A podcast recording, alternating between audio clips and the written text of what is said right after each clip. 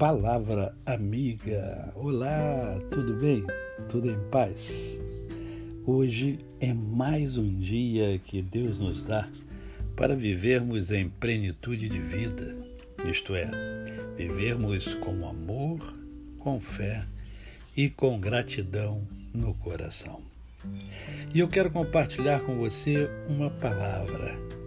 Sim, eu estava meditando nas Sagradas Escrituras, no Evangelho de Mateus, no capítulo de número 8, é, no episódio em que é, um centurião vai até o Senhor Jesus pedir que ele fosse é, até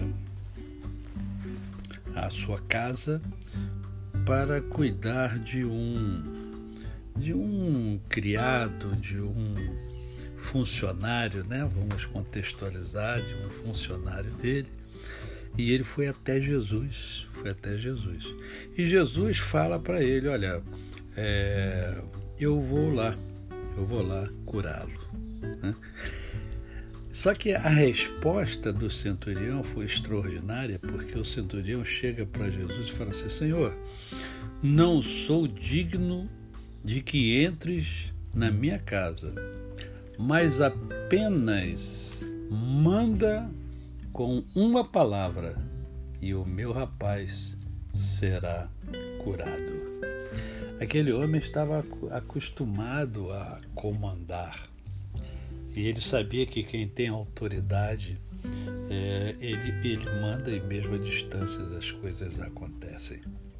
E por isso, pela fé, pela certeza, pela convicção que aquele homem tinha em Jesus, na autoridade de Jesus, ele demonstra a sua fé ao Senhor Jesus.